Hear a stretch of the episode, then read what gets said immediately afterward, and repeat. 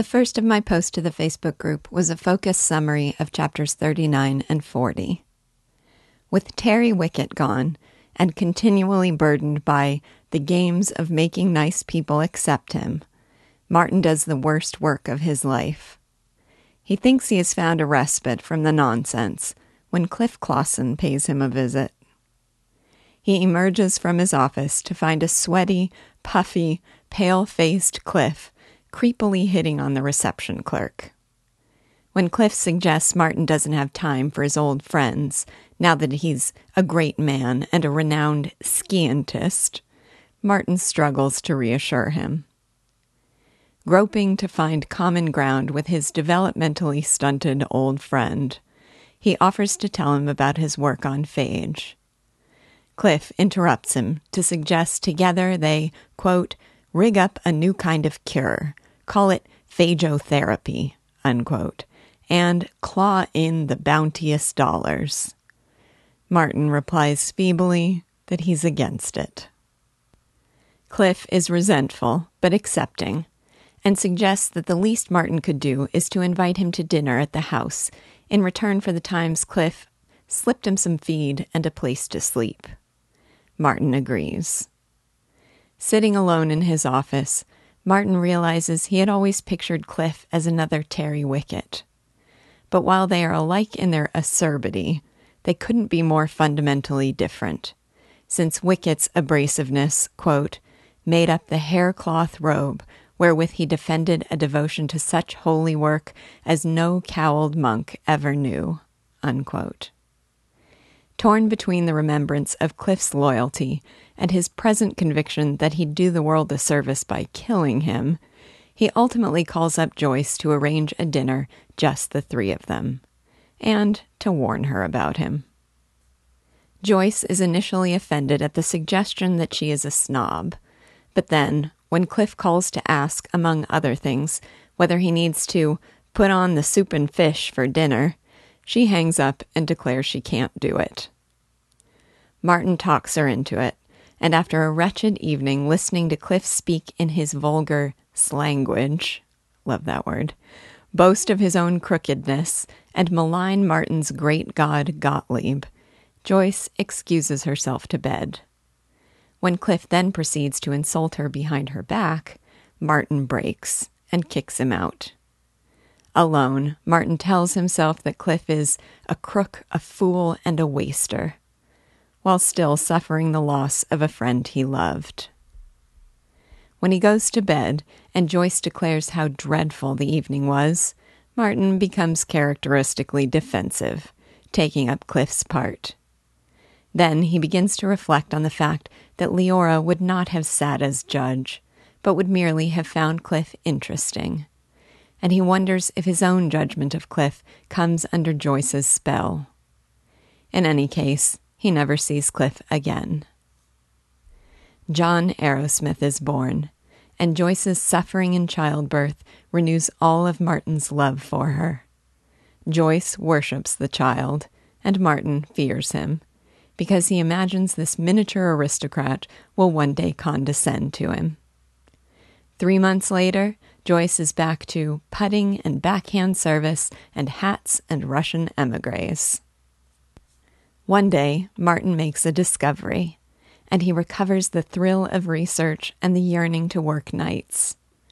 Joyce resents how drawn and trembly his obsessive work has made him. So, a week later, she says she has a surprise for him. Over their garage, she has created for him the best bacteriological laboratory Martin has ever seen, with the most immaculate and elaborate scientific supplies including none other than Gladys the centrifuge. Martin is awed by her humble kindness and dismayed that now he can never get away by himself. Martin's lab becomes the new diversion in Joyce's exhausted social world.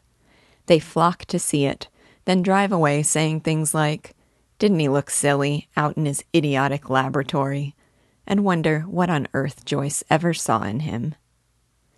Joyce becomes inexplicably busy with her activities as an arranger.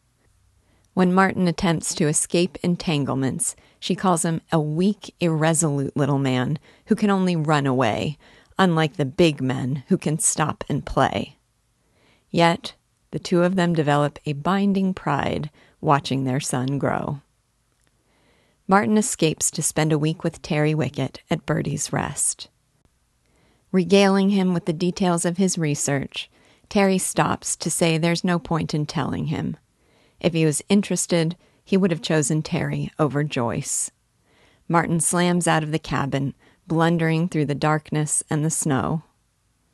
Then he flounders back to the cabin, crying that they've got to stick together and that somehow he will come and work with him. Meanwhile, Holabird invites Martin and Joyce to dinner to share his plan to help Tubbs and the League of Cultural Agencies in their mission to classify the aims, ideals, and moral purposes of all intellectual occupations, and to make them as practical and supreme as the manufacture of cash registers. As if bestowing him with royal favor, Holabird says he would like to make Martin his assistant director at McGurk with the understanding that Martin would succeed him as full director. On the car ride home, Joyce declares the opportunity too wonderful, saying it will give Martin prominence, respect, and the power to accomplish good. When Martin mourns the prospect of giving up his work in exchange for dictating letters, buying linoleum, and having lunches, Joyce berates him for being stubborn and superior he realizes that she never has understood what he does. After only a brief moment of indecision, thinking he might finally be able to contribute to the bills, Martin leaps to final judgment. He won't do it. Over the course of the ensuing argument with Joyce, he moves quickly from considering the idea of running away to work with Terry to a firm declaration that he is leaving her. Then Martin dives into work with Terry, worrying over his desertion of Joyce and John no more than he did his desertion of Cliff. Finally comprehending his freedom, Martin begins to hurl out hypotheses like sparks, and his work begins to draw ahead of Terry's. He becomes stronger and surer, and sees ahead of him enough adventures to keep him busy for decades. One day, Joyce appears at the cabin. She says that she has missed him, that she understands his need to work, and that she can just build a little house across the lake. Martin insists it won't work, and when she asks if their son is to live without his care, he replies coldly that he'd live without it if Martin had died, and makes a vague suggestion that maybe someday he could come to live there. She asks Martin if maybe he is a little insane and he says, Oh, absolutely, and how I enjoy it. And then later corrects himself, saying, I don't believe we're insane. We're farmers. Joyce declares herself the one with common sense and a belief in bathing, and she says goodbye. As she drives away, the two of them share a tearful look of recollection over every tenderness they had shared. And then the novel comes to a close, with a Where Are They Now account of the cast of characters that had made up Martin's life. Pickerbaugh dining with the president, Holabird addressing the League of Cultural Agencies, Duer, head of the Rouncefield Clinic, Bert Tozer conducting a midweek prayer meeting, Max Gottlieb alone and unmoving, only his eyes alive, Sondelius lost among the cinders, and Leora buried in the earth of St. Hubert, and Joyce declaring to Latham, Ireland, that she just might marry him. And Martin and Terry, lolling in a clumsy boat, contemplating the scientific adventures ahead, and saying, Maybe we'll get something permanent, and probably we'll fail. The next of my posts was called Was Joyce Redeemed? I'd like to be more diplomatic about this, but I say, good God, no. The same pattern continues. Sinclair Lewis bombards us with unnerving examples of Joyce's pettiness, hostility, and pretentiousness, while trying to balance them with abstract insistence that Martin loved her nevertheless. The reader is given every reason to dislike her, and then confronted with bland assertions that she's likable. Three months after giving birth, Joyce is consumed again by idle pursuits tennis, golf, hats, and entertaining exotic guests. In the midst of Martin's raptures about his work, she looks at him with blandly kind eyes and interrupts him with formal courtesy to ask the butler for more sherry. Her generous gift of a home lab seems more like an attempt to keep him as a pet, particularly when she brings her friends around to gawk at him. She drags Martin into all her projects as an arranger, and when he tries to get out of them, calls him a weak, irresolute little man, afraid of the big men who can do big work and still stop and play. She tries to bully him into accepting the directorship, resorting even to making him feel guilty for having been dependent on her. There's more, but I think that's enough to establish that she is unlikable. And yet, Joyce's suffering over the birth of their son, Lewis says, renewed all of Martin's love for her. He did love pitifully this slim, brilliant girl. I would have taken this love as merely a momentary enraptured gratitude. But the parenthetical remark that he did love this brilliant girl suggests it is more than that. And brilliant? What on earth have we been told that would justify the description of brilliant? And when she drives away from Birdie's rest, they gaze at each other through tears, remembering every tenderness. The problem is, I don't remember any. My best guess is that when Sinclair Lewis decided it was time for this novel to lumber to a close, he needed the drama of something or someone Martin would leave behind. But for me anyway, there wasn't damn much drama in it, because my feeling was that he should have left her behind way back in St. Hubert. The next of my posts was called Not with a Bang, but a Whimper. My feeling was that the novel didn't really end, it just sort of petered out. Throughout the novel, we've been wondering whether Martin will ever learn to be true to his own soul as we watch him learn one painful lesson after another.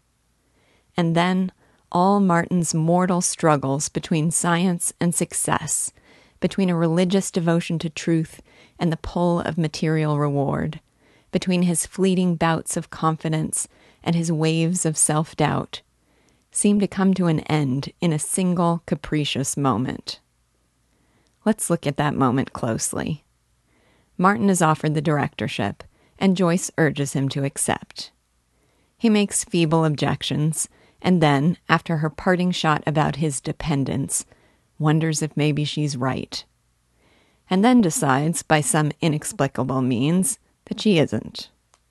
He goes to her room to tell her so, and the two engage in an argument in which he says, almost like a childish dare, What I ought to do is go to Birdie's Rest right now and work with Terry. She mocks him for feeling so virtuous about wanting to go off and wear a flannel shirt and be peculiar and very, very pure. And then he, in some unexplained flash of inspiration, says, quote, Oh, this debate could go on forever. We could prove that I'm a hero, or a fool, or a deserter, or anything you like, but the fact is, I've suddenly seen I must go. I want my freedom to work and I herewith quit whining about it and grab it. You've been generous to me. I'm grateful. But you've never been mine. Goodbye. Unquote. And this time, for reasons never given, it's for keeps. I almost feel like Sinclair Lewis was thinking to himself that this book could go on forever, and then he suddenly realized that he must go. I've complained before that this book lacks a plot structure. Lewis has not wrought this situation into a climax with a satisfactory and convincing resolution. It's more like he said with a shrug, I have to end it sometime. How about now? And so, Martin's happy ending his embrace of the life of pure research in defiance of practical success, is something of an anticlimax.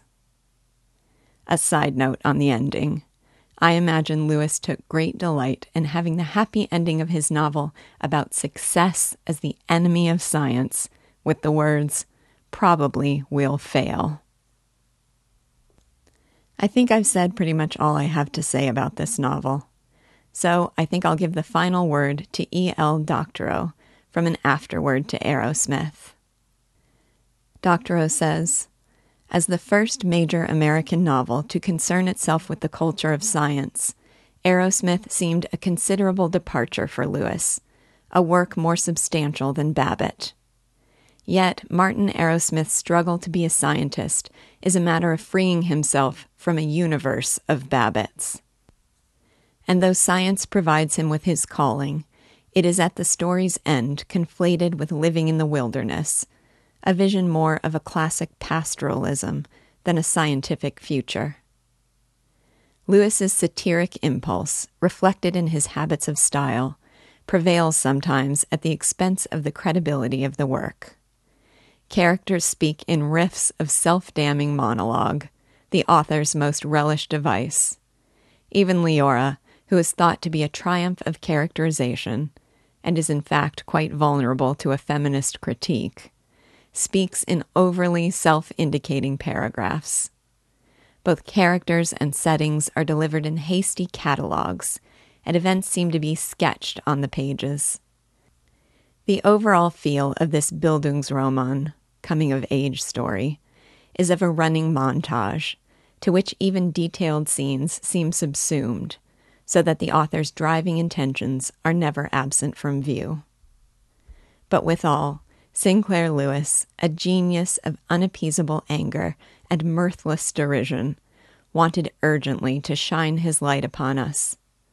Who can say it is not illuminating?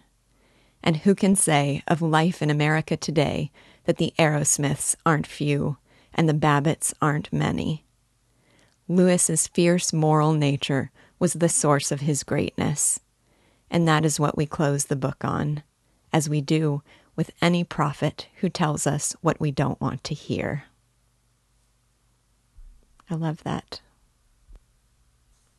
Thank you to everyone who has participated in discussing this novel with me. It's been very satisfying for me, and I hope it has for many of you. And I really look forward to our next book together.